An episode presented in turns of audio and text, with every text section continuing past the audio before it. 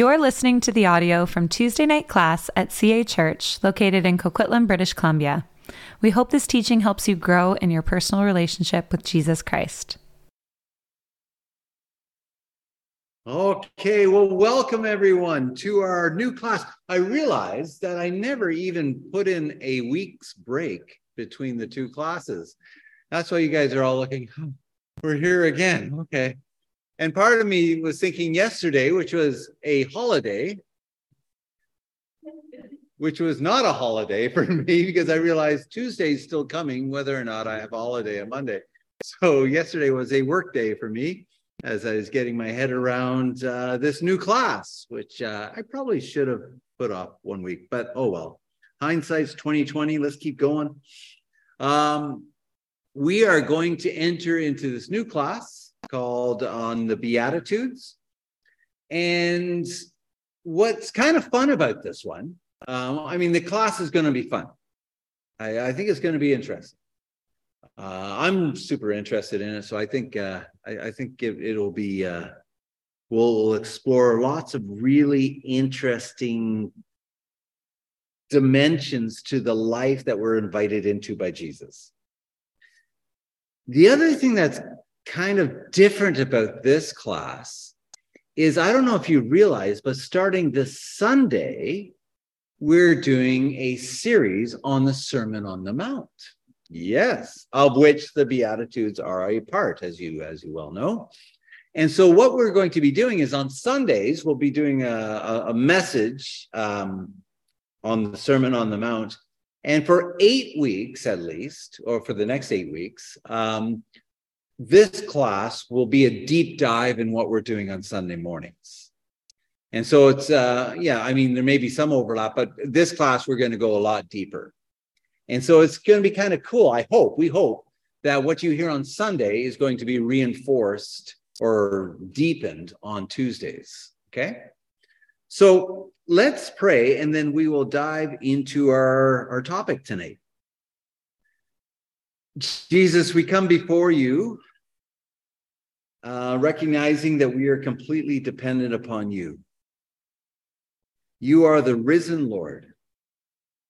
And we just celebrated this, and we will continue to celebrate this. Every day, we are reminded that you are Lord over all things, and you are Lord over our lives. And our desire is to walk with you and to be transformed by you into the people that we were created and redeemed to be. And so to that end, we pray for your wisdom. We pray for your guidance as we dive into your greatest sermon, the Sermon on the Mount. And so we commit tonight to you in Jesus' name. Amen. Now, I may be in a minority here, but I believe that something significant is happening in the church in Canada. I know every article you read, oh, the church is dying, the church. I disagree. I think there's something going on. I think there's a hunger for something that is real, something that we can build our lives on. I believe people are getting frustrated and overwhelmed in being blown around by the strange ideas that fly through our news feeds. I think our world is hungry for a new way of living, a way of living that brings meaning to life. I think people are longing for something that's solid. And a lot of the philosophies that are floating around are attempts of people trying to find something that they can stand on. But everything that they turn to seems solid, but is not. Like I was talking to a buddy of mine, and won't go into this, but there's just this real preoccupation with this thing called Stoicism. It's an ancient philosophy, but one of the key Stoic writers said one of the most meaningful things a person can do is commit suicide. I was reading, and we talked about this in our last class, about this new thing called optimistic nihilism. Nihilism, it means nothingness, that there's no meaning to life. There is no truth. This world that we live in and the universe that we live in fact, the universes that we live in are all absurd. There's no meaning to life, but optimistic nihilism says there's no meaning to life, but hey, you can make whatever meaning you want out of this life.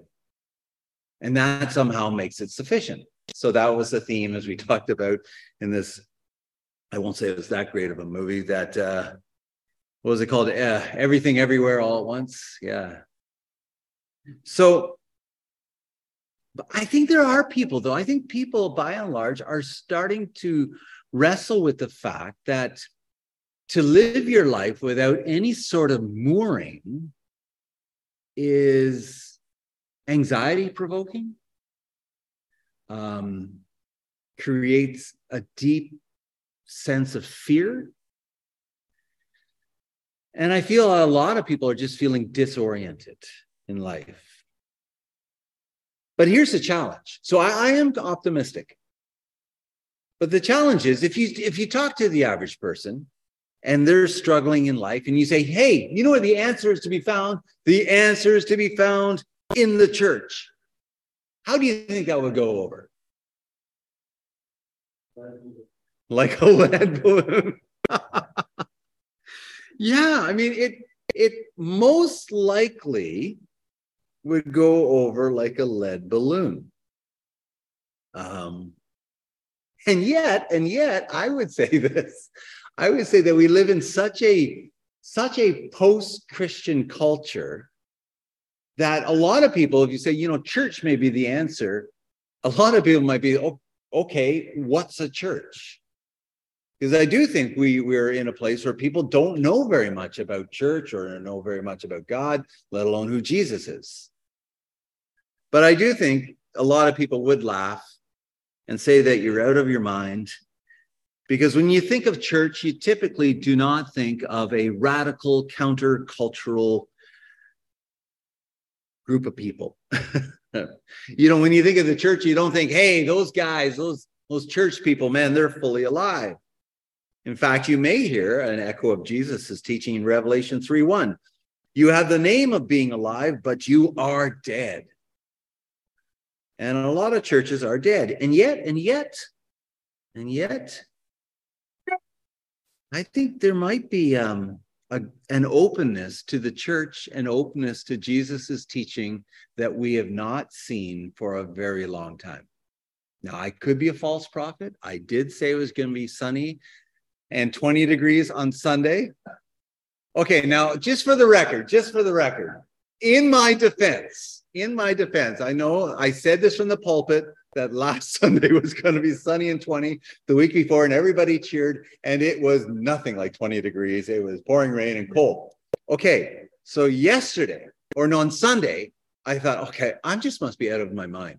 So I looked at the Weather Channel, and it said next Sunday, I'm not kidding you, it said next Sunday, sunny and 23. I'm like, yes, well, at least next Sunday. Okay, now I look today, and it's 12 and raining. So it's not my fault. It's crazy. Yeah, it's 20 somewhere, but I think it's that this hour is 22 minutes, right? Have you ever seen that in Winnipeg, that they always look 10 days down the road, it's +1, just to give people hope when really they have no idea. Yeah, anyhow. But I do believe that we're in a fresh position in Canada to proclaim in love the truth of Jesus. That when we align our lives to Jesus, our lives will work as they're supposed to work. When we align our lives to the way of Jesus, we're transformed into people that we are meant to be. In Jesus, we can become a new humanity. And that's going to be our theme of this class. So what I like to do is just to get us going, just to get the juices going in your minds. I'm going to give you a question. You guys can talk this question around your tables, or you guys can do this online.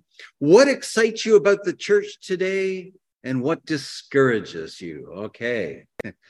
And so I'm going to let you guys online talk this through. I'm just going to pause everything.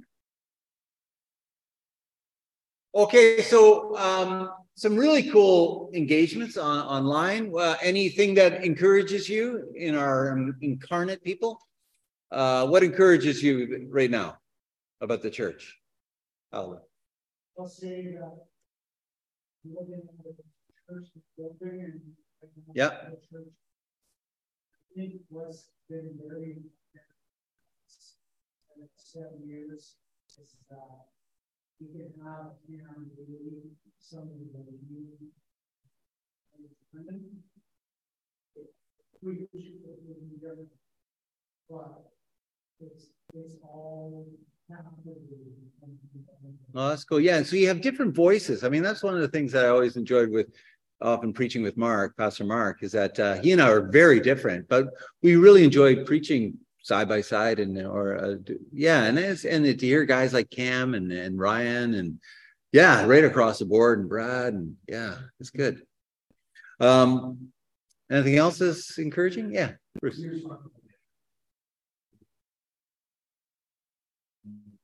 Oh yeah, the Alpha program, especially in the last one, just so many people that came through it. Yeah, it's really exciting. It's amazing, and to see so many people coming to faith. Like on Sunday, Pastor Sam was telling me about this. He said before Sunday even began, before even services began, somebody came up to him and was sharing that he had decided that morning to give his life to Jesus. Not even the message had happened yet. And so what I see is a lot of life change happening, some really exciting life change happening. So I am quite optimistic. Yes, there are some things about the church in North America that drive me crazy, but I just try to stay off TikTok and I don't see all the things,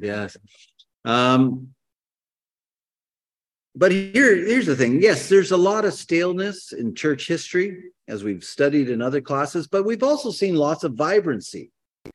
And I think one of the reasons why the church grew, and you remember this from a course I taught about just over a year ago, about the early church, one of the reasons why the early church grew is that they had a vision for what it meant to be human. And this vision of humanness was very different from the vision of humanness that the Romans had. And so in the second and the third century, the way the Christians lived their life, they had a different vision of what it meant to be human. And they were accused of all sorts of things. They were accused of being haters of humanity, which is ironic because they actually cared for humanity, including women, including girls, which were often seen as well. According to the Greeks, the female was a deformed male. I mean, that's hardly a great culture that would elevate women, and there was a disparity between the number of men and the number of women. But Christians had a very different view of what it means to be human, a very elevated view of our humanness. And I think in many ways the church could be accused of turning things right side up instead of turning things upside down. So it's this different view of humanness that is going to be the theme of this class. And I think it's a call for us as a church to form a counterculture to this world. And I think the worst thing a person can say about the church is this. You know what, the church? You're no different than anyone else. That is the worst thing, I think, that could be levied against the church. You're no different than anyone else.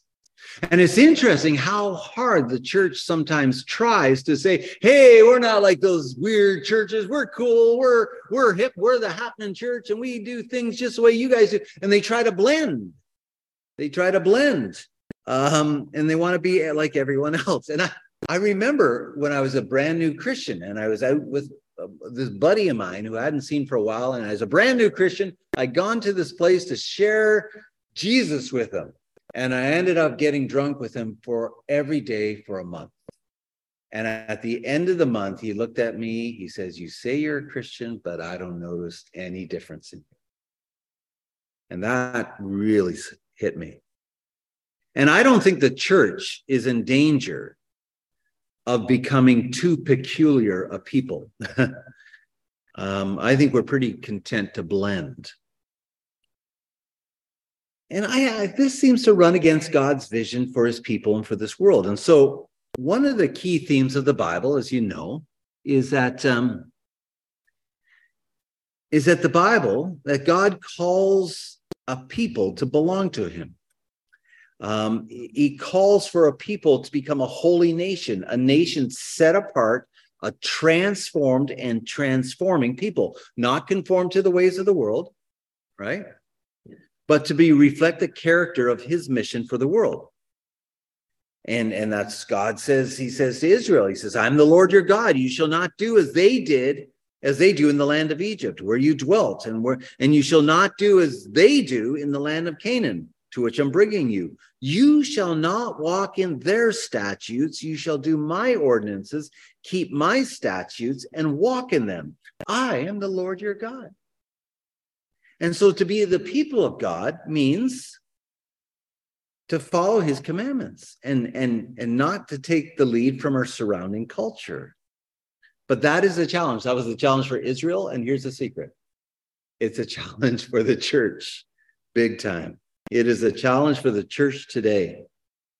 We've been invited into this new humanity, but oh, the old ways of living, the old idols, or even new idols, come up in our lives all the time.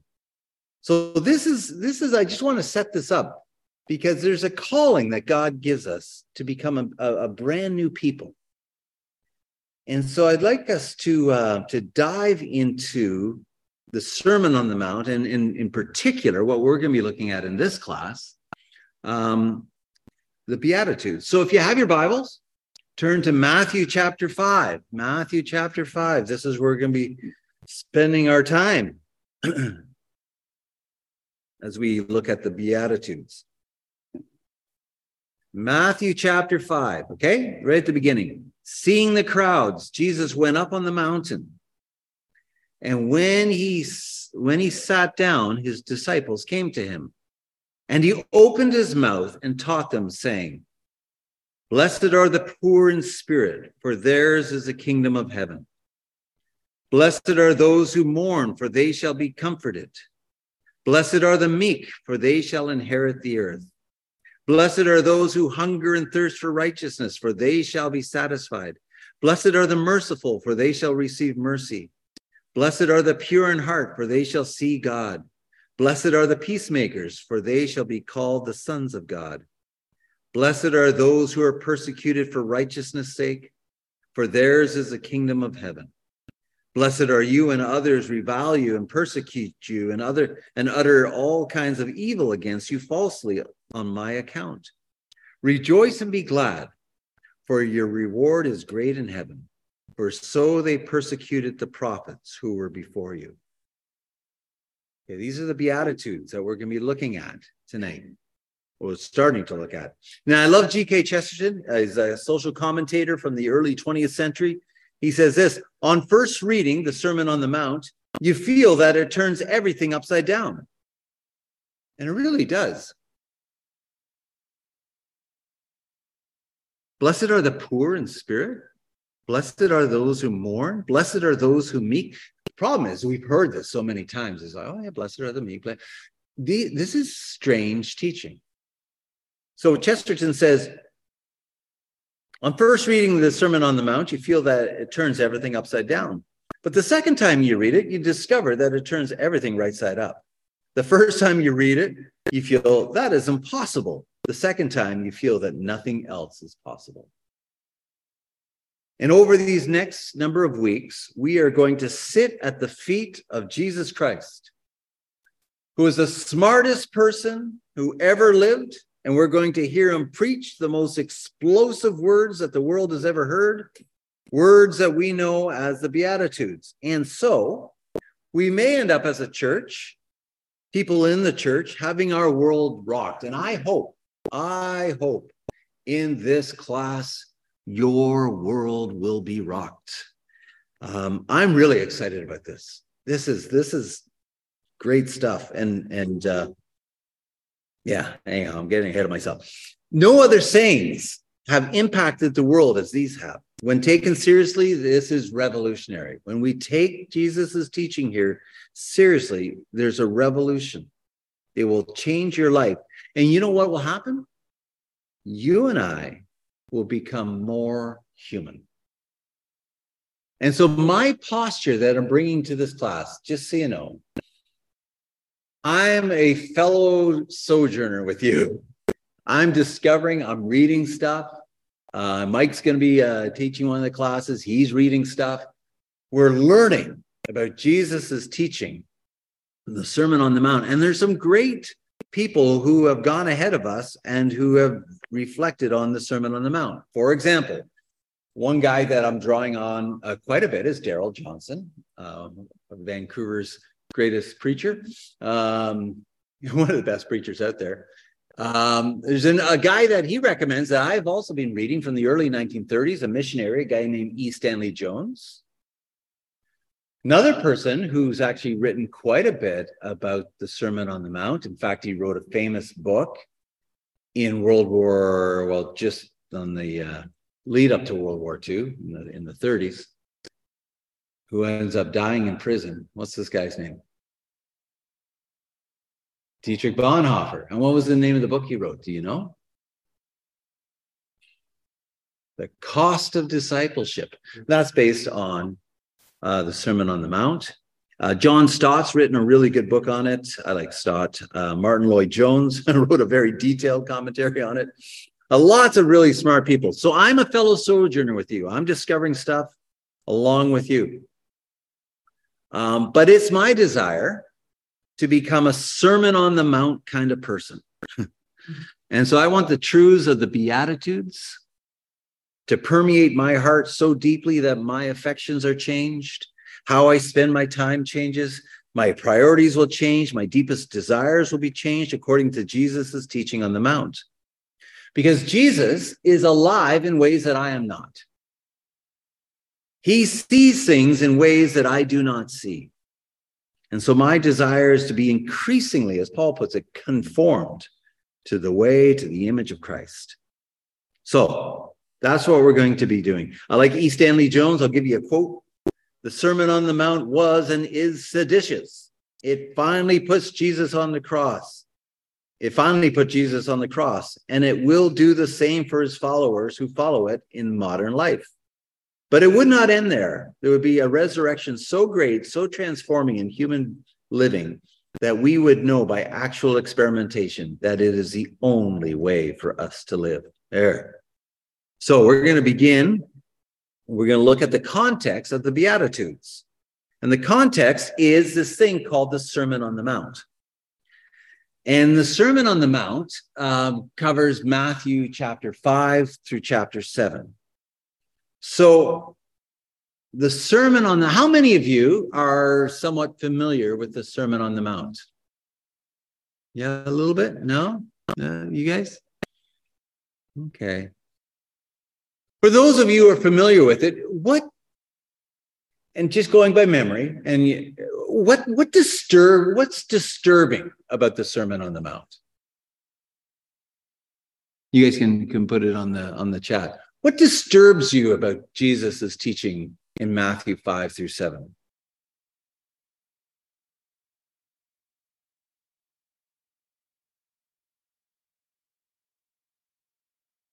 The paradoxes. Yeah, there are a lot of paradoxes in there. Yeah, very good.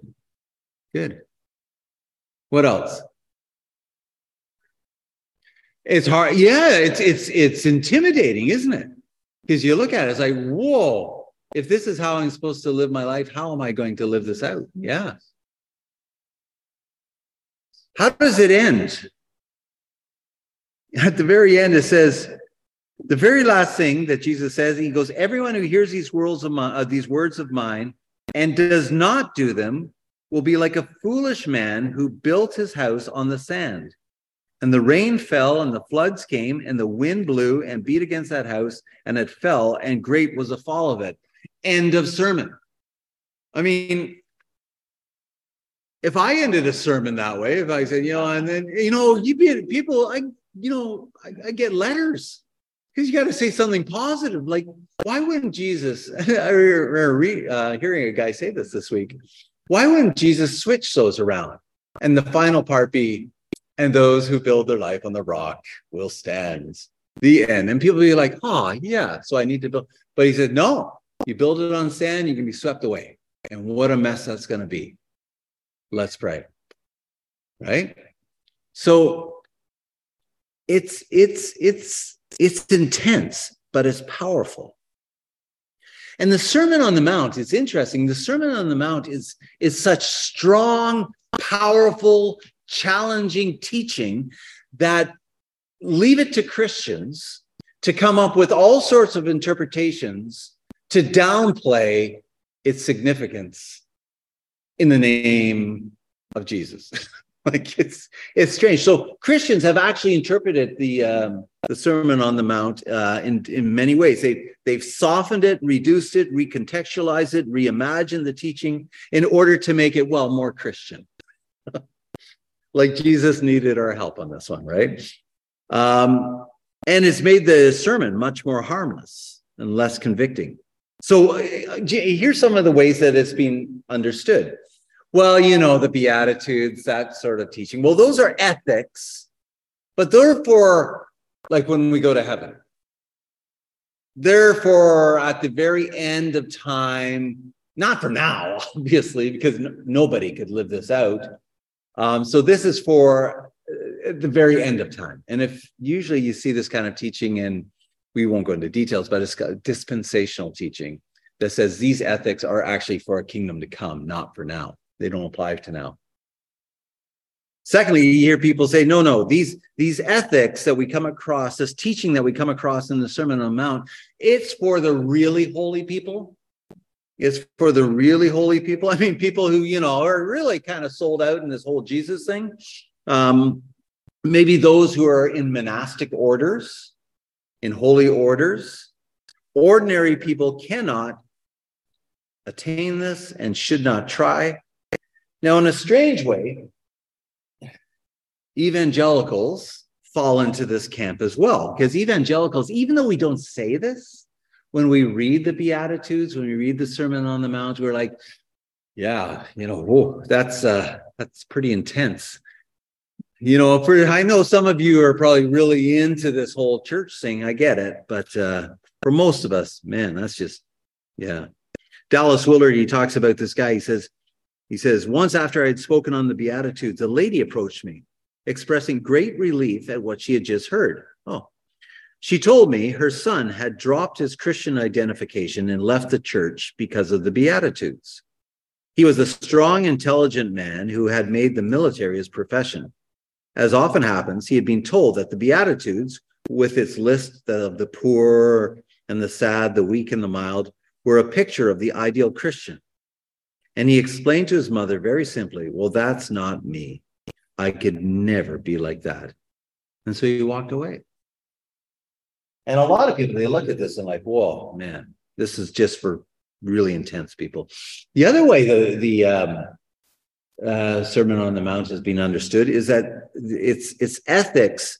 Yes, they're pretty intense, and they're quite a poignant picture of what it means to walk and be like Jesus. But why they're given to us is to show us that on our own, we could never do this. We could never live like this. So it's to reveal in our hearts our sin and turn us towards the cross. So they serve as a mirror to convict us, to turn us towards the cross. And that's it. Or these are ethics, but they're ethics that are kind of private. They're personal use. They don't have any public implication. Or these are ethics, these are teachings that only apply to the first century church. They don't apply to the church today. Or they are the ethics of an in-breaking kingdom. And it's what happens when the kingdom of God takes hold of individuals, communities, and nations. So we're going to look at this.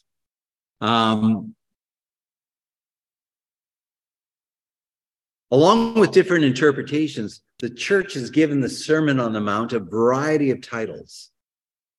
I've come across a few of them this week. One of them is called The Manifesto of the King. I like that. Another one is called The State of the Universe. The State of the Universe Address. That's Dale Bruner's. I like that one. J.I. Packer calls it the royal family code because of the number of times we read in the Sermon on the Mount. Father is mentioned 17 times.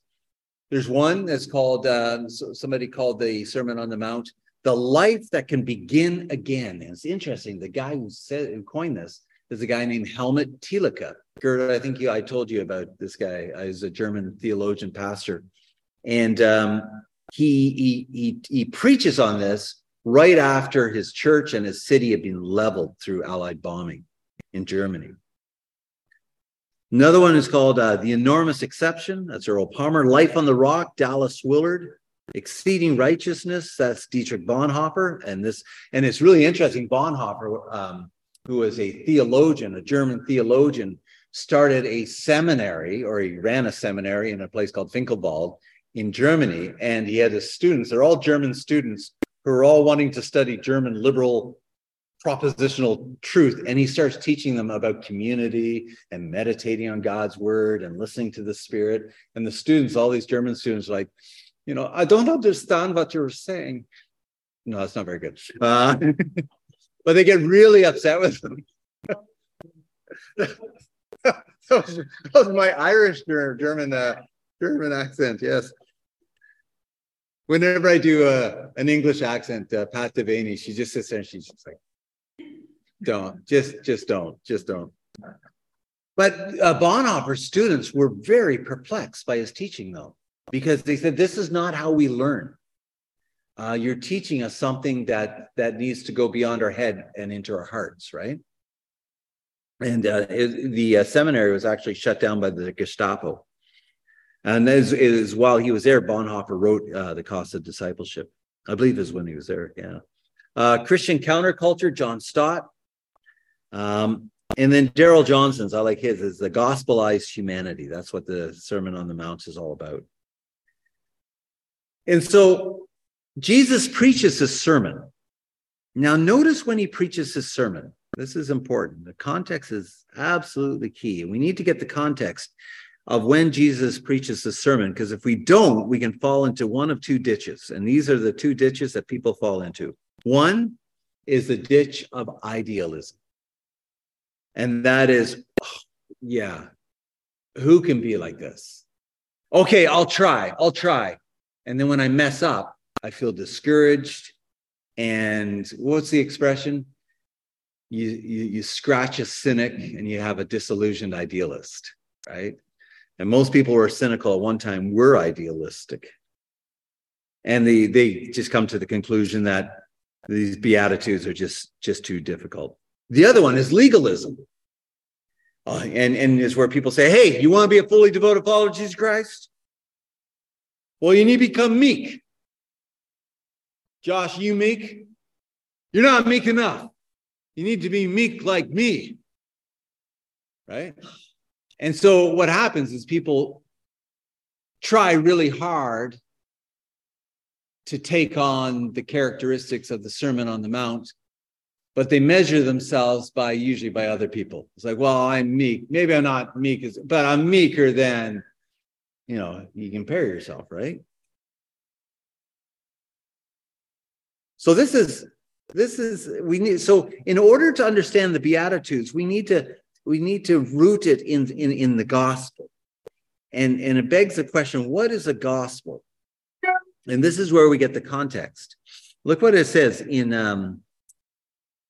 Matthew. Thank you. That's the name word I'm looking for. In Matthew chapter 4 and verse 23. We read, and Jesus went throughout the Galilee, teaching in their synagogues and proclaiming the gospel of the kingdom and healing every disease and every affliction among the people. So his fame spread throughout all Syria, and they brought him all the sick, those afflicted with various diseases, pains, oppressed by demons, epileptics and paralytics, and he healed them, and great crowds followed him, right?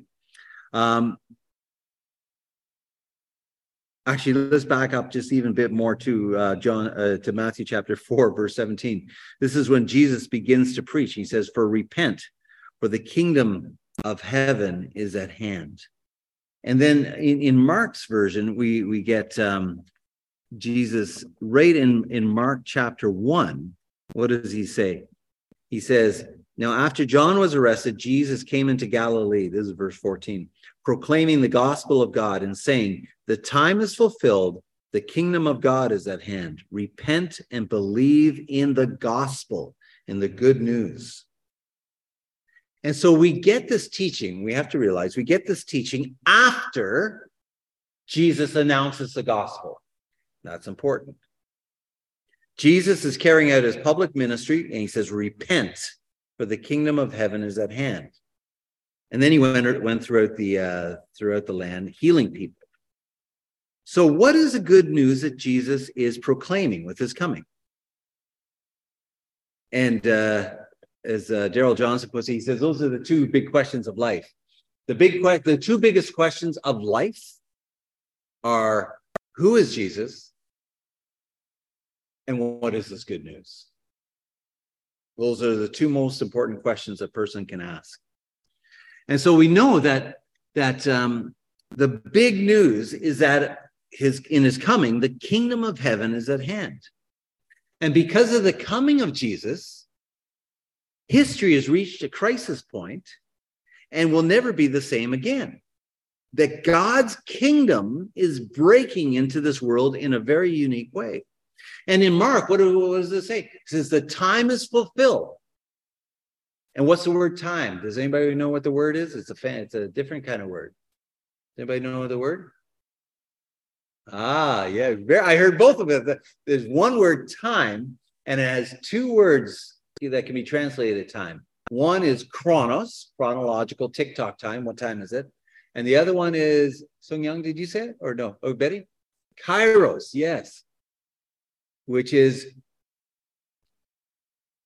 the fullness of time, the right time.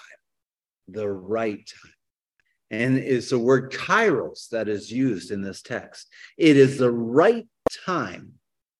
And Jesus is saying something huge.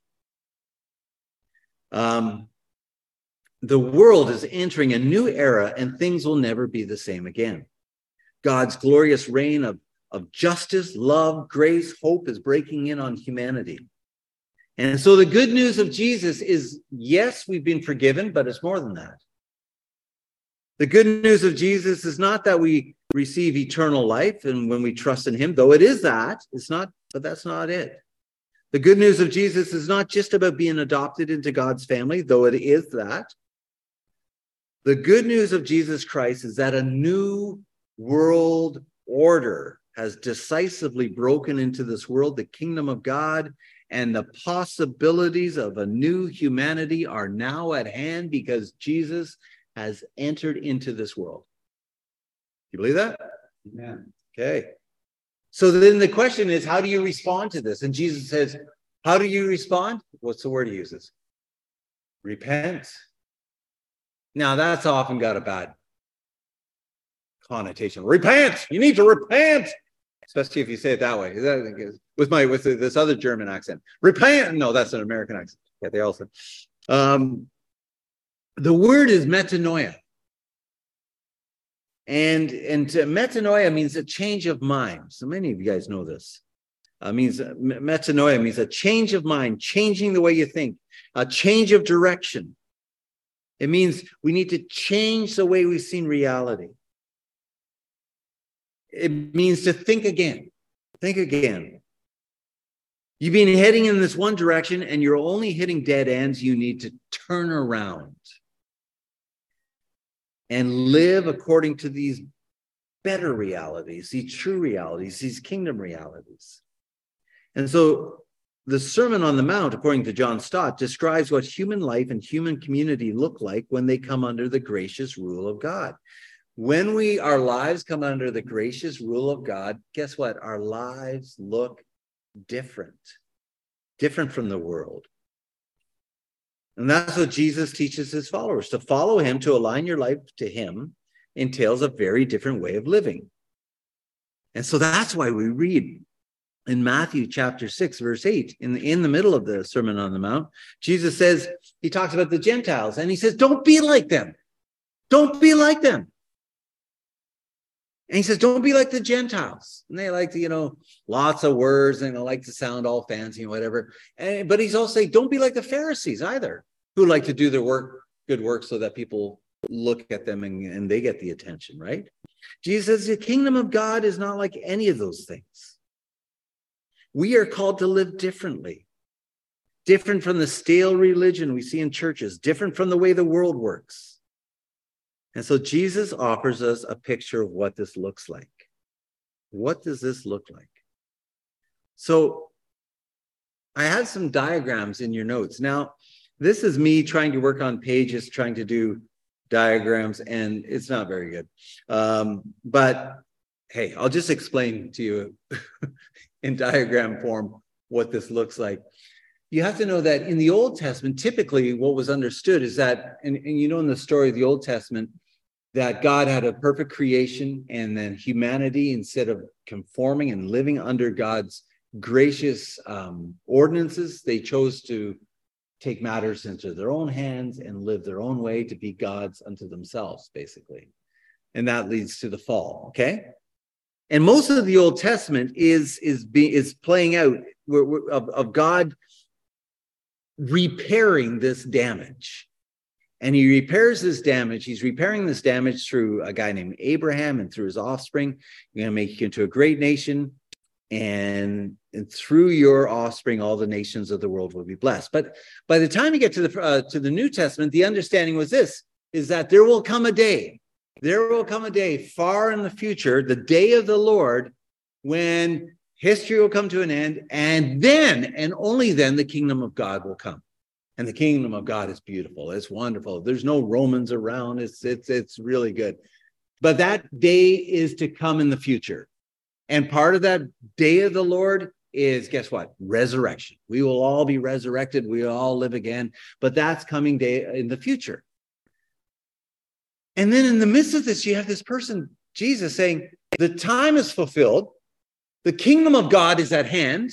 Repent and believe the good news. And so you get the life, death, and resurrection of Jesus, which is basically the day of the Lord, in a way. It's the day that was anticipated to be in the future, including resurrection happening now, breaking into the present. And so heaven enters into the present. The future enters into the present.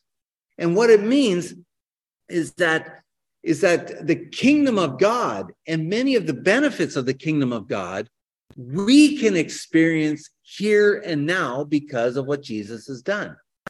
And so that's why when we talk about heaven, sometimes we think of heaven as, oh, when I die and I go up to heaven, as if heaven is, I don't know, just near Mars, is somewhere up there. No, heaven is where God reigns. It's more of a dimension than a space. And so here in Matthew, he loves using kingdom of heaven, not kingdom of God, but it means the same thing. The kingdom of heaven, the kingdom of God has broken into now. And so therefore, you and I can expect, if we are in Christ, to experience this foretaste of what life for eternity is going to look like. Eternal life begins now. And that's why you can see healing. That's why you can see transformation. That's why we believe that God is still in the business of doing miracles today. Are you following me? This is really, really important. That the kingdom of heaven is broken into the now. It's described in theological terms. We are living in the already, but not yet. It's already in the sense that we can experience the presence of God. We can experience the Holy Spirit empowering us, transforming us, giving us taste for the things of God. And yet the reality is we're all still probably going to die. And so so you get that already, but not yet dimension to the kingdom of God right now. And I find a lot of Christians, and this is our own fault, because what we do is that we teach the gospel. We say, hey, believe in Jesus, and you get hit by a bus, you get to go to heaven. Well, what do I do in the meantime? Doesn't matter, but when you die, you get to go to heaven. And we just look at the gospel as, hey, well, at least I got this insurance that when I get hit by a bus, I'll be okay, which is not bad news. It is good news, but it's so much more than that. And we forget all what we're called to live in now. Does that make sense? We're going to come back to this because this is really, really important. This, man, we need to get this, because this is how you understand the Christian life. This is why I can say, you know what? I can pray for healing, and God in his grace may bring about healing now. It's a foretaste of what is to come. Now, there's a mystery to that. I mean, we won't go into that right now, but this is the context of the Beatitudes. We need to see this. The time is fulfilled. You guys tracking with me? Yeah. Yeah. And you guys are there. How about my cyber friends? You guys tracking with me? Okay. The time is fulfilled. The kingdom of God is at hand. There's a new world order. Now, we need to hold on to this. This is true. And one of our challenges is to believe what we say we believe. So the kingdom of heaven, the kingdom of God, is infiltrating and affecting the kingdoms of this world. So Jesus is introducing a new and transformed humanity. And this transformed humanity is not through human effort, not through our own self-effort. You got that? Repeat after me. Not through our own self-effort. Yes. Oh, we fall into this all the time. Again, if you try to live the Christian life on your own, I dare you to try to live the Beatitudes on your own effort. You will end up, and the theological term I like to use is toast. You will be toast.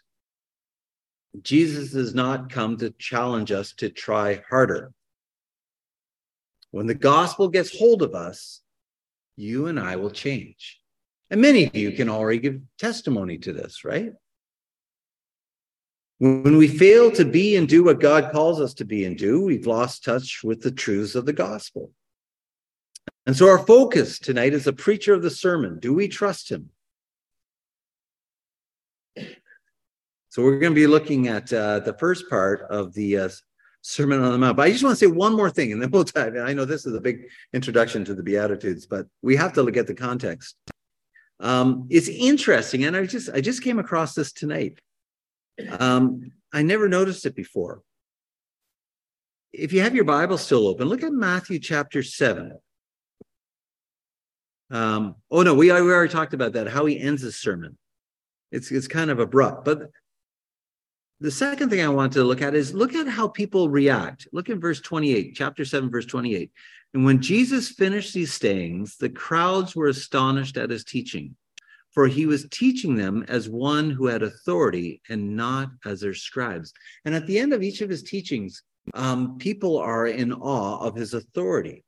And it's interesting, the word, the Greek word for authority is this word exousia, which means from the south, from the self, from the self, out of oneself. So Jesus is not teaching somebody else's thoughts. This is coming out of the authority that he has. And it's interesting, just as an aside, if you read the book of Matthew, how Matthew is structured, this is just a geeky thing. But if you look at the book of Matthew, you'll notice, and if you have a red letter Bible, it's really easy to see. You'll notice as you flip through, you're going to find 5 chunks of red. 5 chunks. So what Matthew does is he kind of condenses Jesus's teachings into 5 sections. The first section is the Sermon on the Mount. Why do you think he does that? Why do you think he organizes Jesus's teaching that way? Different audience? Yeah, no, you're right. It's true. What's he trying to communicate, do you think?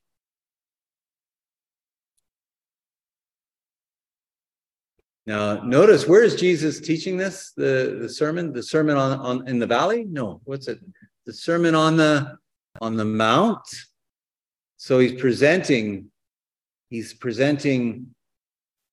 the way to live, almost like commandments, from the mountain. All right? 5 sections to the book of Matthew. 5 chapters. Think of it.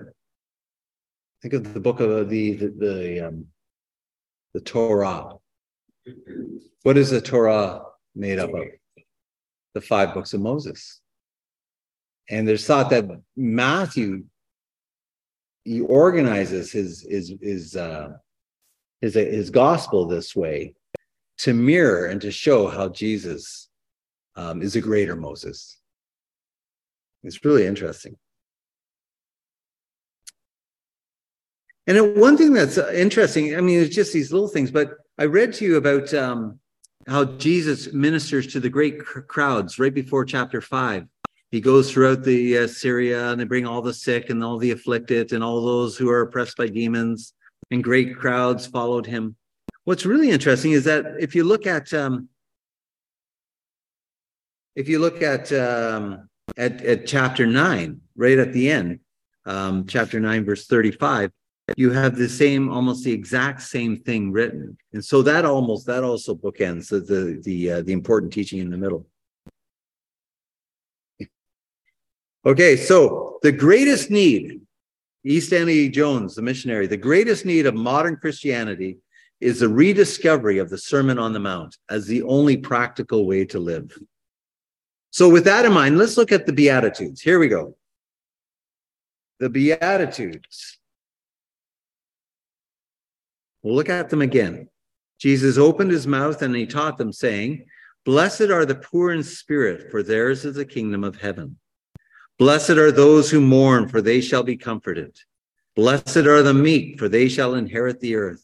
Blessed are those who hunger and thirst for righteousness, for they shall be satisfied.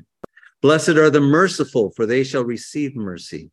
Blessed are the pure in spirit, pure in heart, for they shall see God. Blessed are the peacemakers, for they shall be called sons of God. Blessed are those who are persecuted for righteousness' sake, for theirs is the kingdom of heaven." Now, let me just ask you, I'm going to give you guys just, oh, actually, look at our time. Will I give you this time? Well, we'll just do it open right now. How many of you have ever studied the Beatitudes before? Assuming you have, yeah, heard it now, a little bit, a long time ago, yeah. Anybody here studied Beatitudes? Yeah, Mike, you have, yeah, Jack, yeah. Few of you, yeah. Lori, of course, yeah. And lots of people without their cameras on, I'm sure, are going like this. Yeah, no, that's okay, yeah. Yeah. What do you like about the Beatitudes?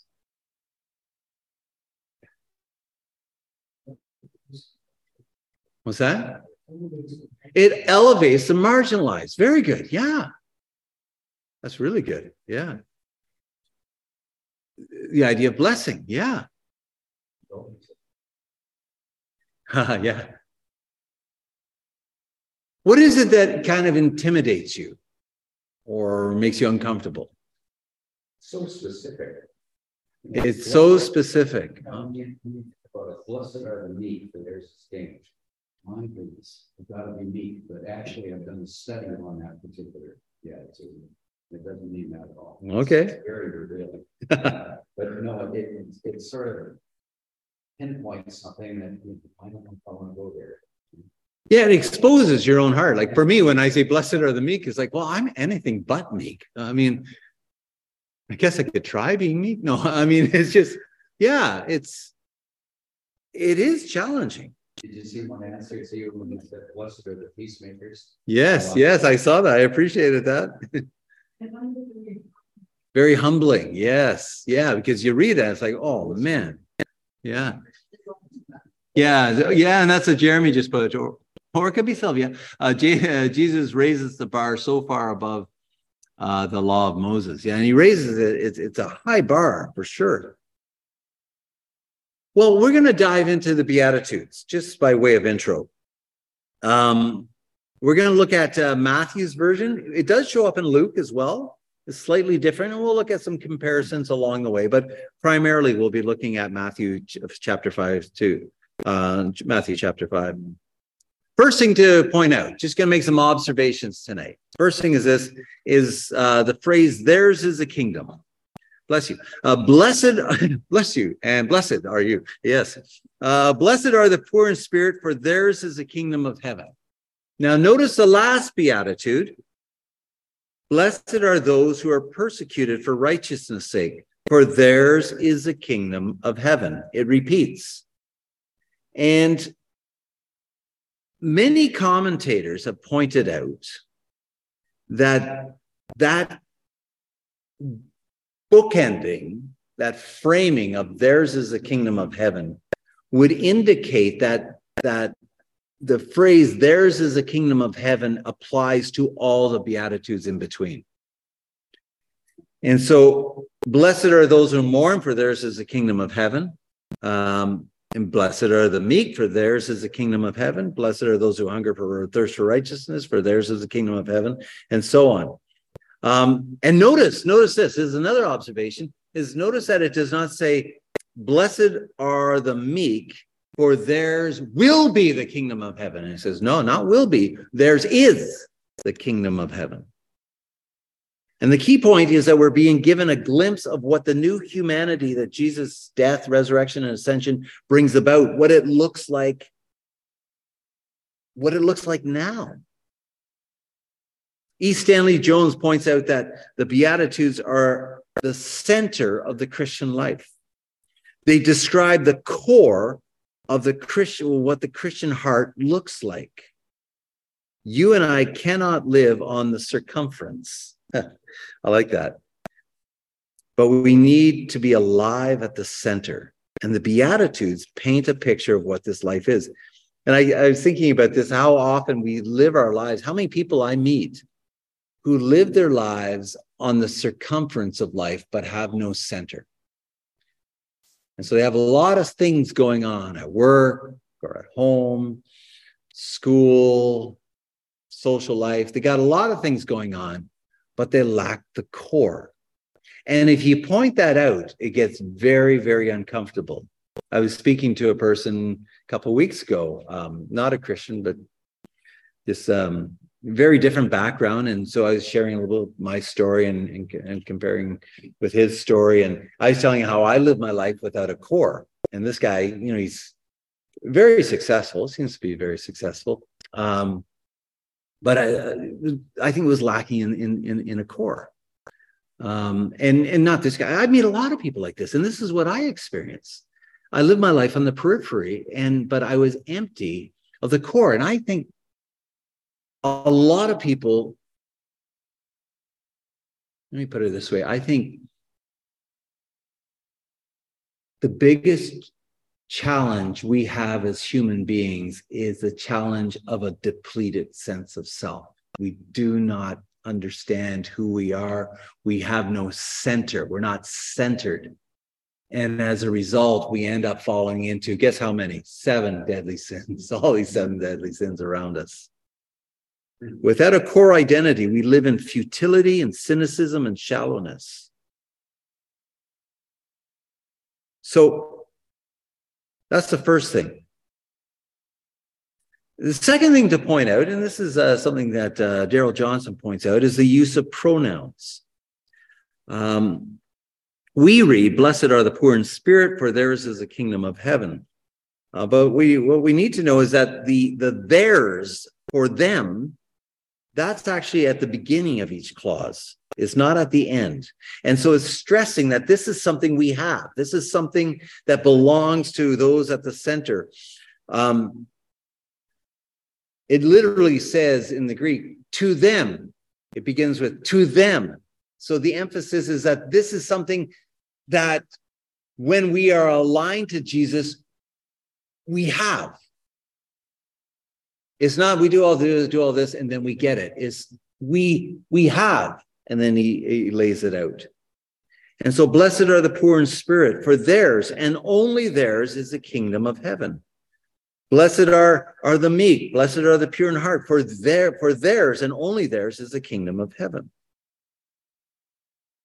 The other thing to point out is the unity of the Beatitudes. What the Beatitudes is not describing 8 different kinds of people. So, you ask somebody, how are you doing? Great. Yeah. I got the whole meek thing doing. I am doing pretty good at being meek. My friend Li Hua, she's way better at being merciful than I am. But, I'm doing pretty good at being meek. And my poor buddy, oh, he's in so much trouble. He's really good at being persecuted. But, he says dumb things all the time, right? No, he's not. Like, this is not describing 8 different people. And it's what Jesus is describing are 8 interrelated qualities that emerge in a, what he would say, a kingdomized person. When the kingdom of God gets hold of us, these are qualities that will emerge in our hearts. The poor in spirit are also the meek, and the meek are pure in heart, and the pure in heart are peacemakers, and so on. And so they're interrelated. You know what that kept reminding me when I was studying the Beatitudes is the connection between them and the Ten Commandments. Remember when we were studying the Ten Commandments? And every time we looked at a commandment, it's like, wow, that connects to that commandment, which connects to this commandment. If you do this, and you're going to do this, and you're going to do this, right? It also reminded me of the 7 deadly sins, but I didn't want to, you know, how the 7 deadly sins are all interrelated. The other thing is, and yeah, Benny.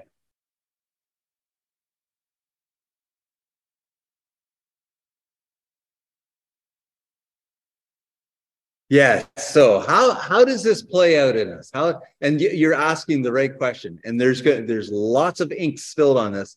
So what does this mean? Like, it's one thing to say that this is what it looks like when a person is gospelized. They are meek. They are wanting to mourn. They, you know, so the questions that come to mind are the questions that you're just asking. Are these things that are naturally going to show up in our lives? Are these things that we need to somehow make space for in our lives? Is there an intentionality of what we do or not do for these things to show up? These are questions we're going to be asking in the weeks to come. But that is a very important question. How do these show up? The other thing is that there's a sequential side to them. That the one follows the other.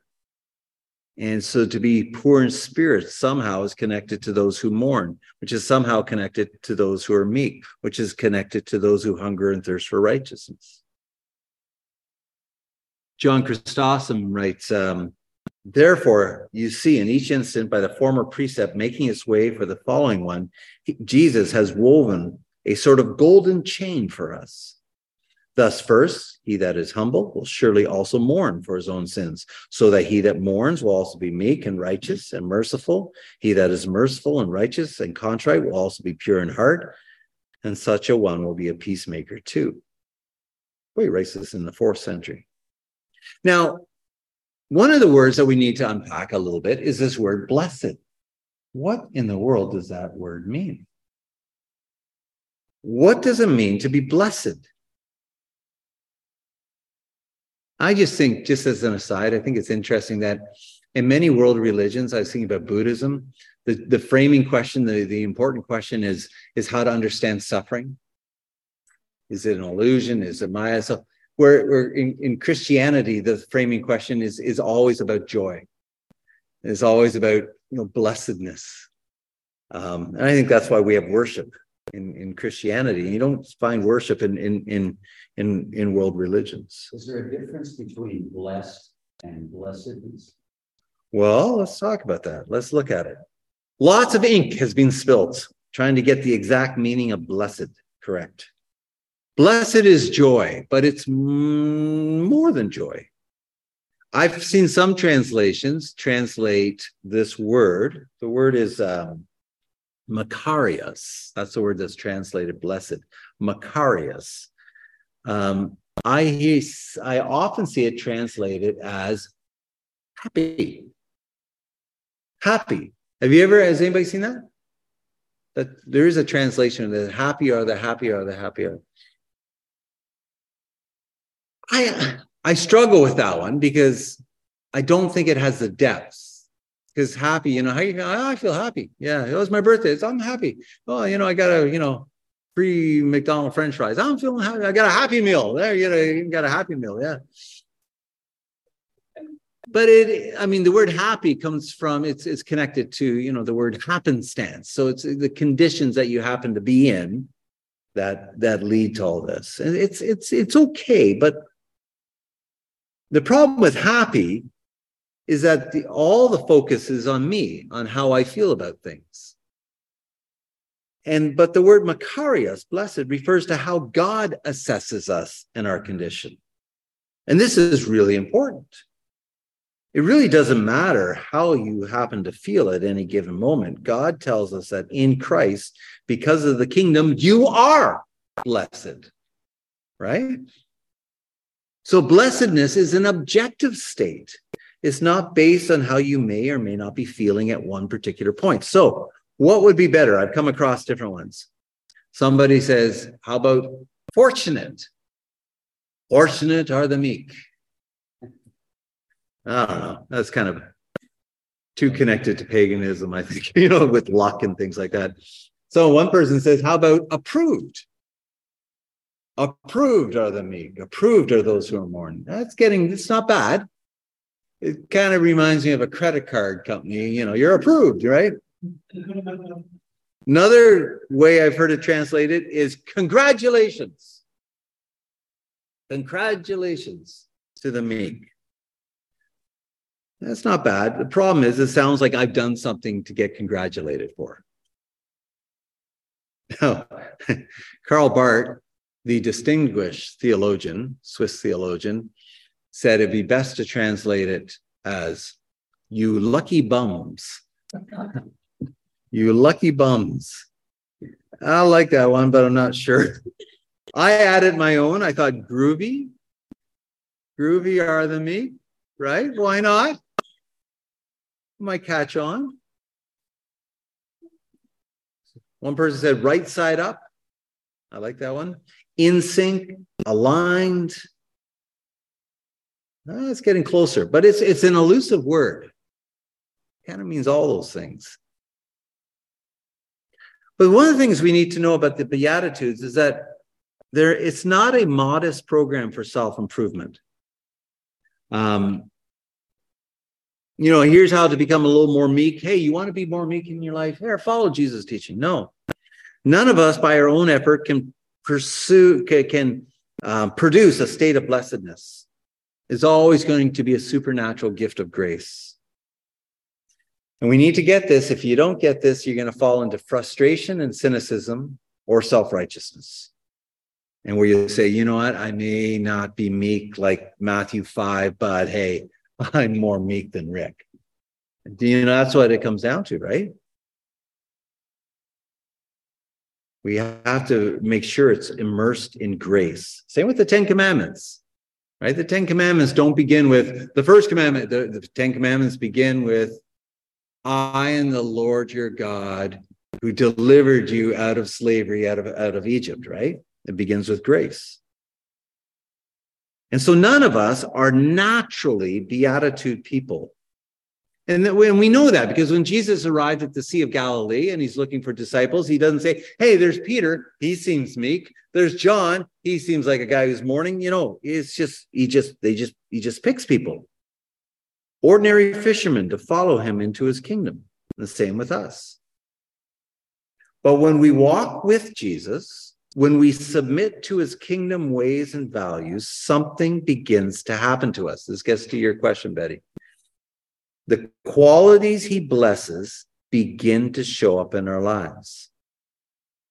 You see, the first beatitude does not say, blessed are the poor in spirit, therefore theirs is the kingdom of heaven.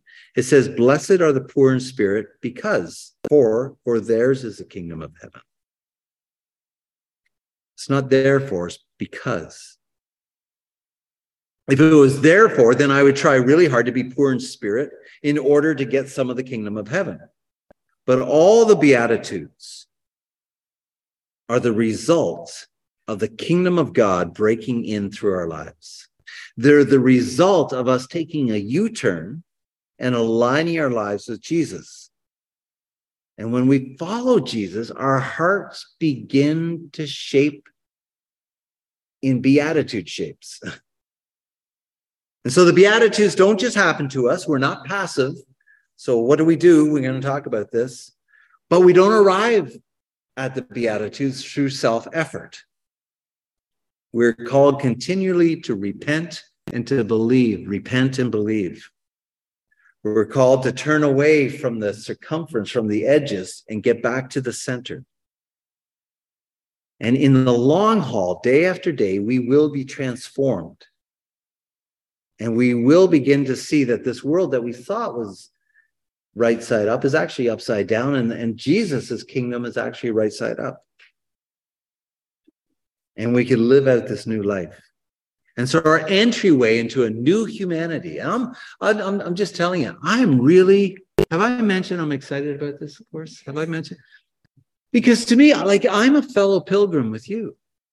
And I know I have ways of my heart that I don't like. And I really would want to press into this new humanity that Jesus and the gospel has on offer. Betty.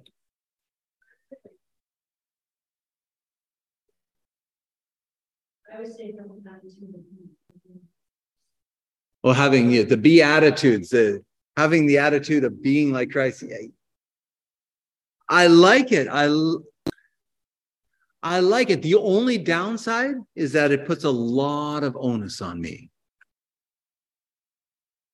Yeah, well, I mean, it gets tiring pretty soon trying to be like Jesus. What's that? Yeah, okay. I'm good.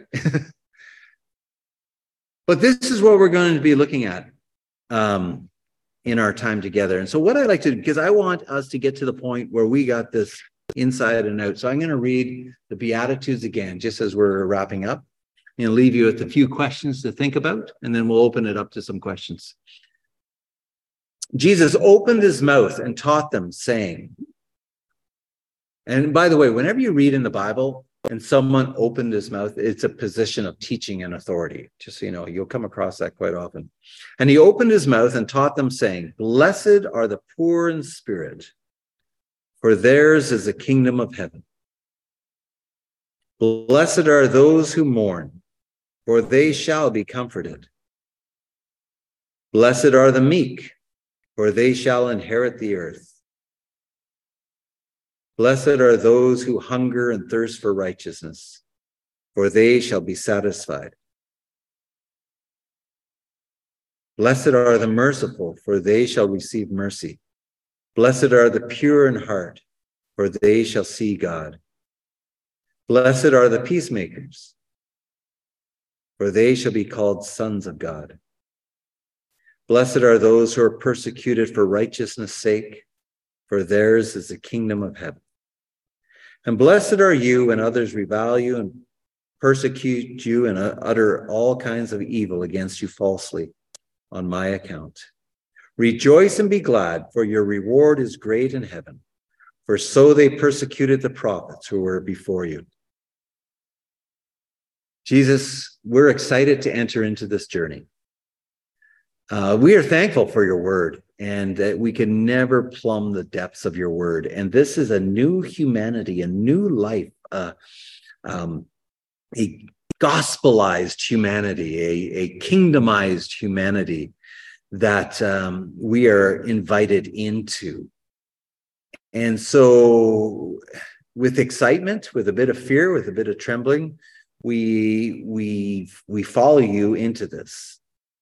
And so we do pray, as in the days and weeks to come, that this would not just be something, some Bible study that we're doing that's somehow out there, but we do pray that it would be transformative, that you would change us into the people that you want us to be.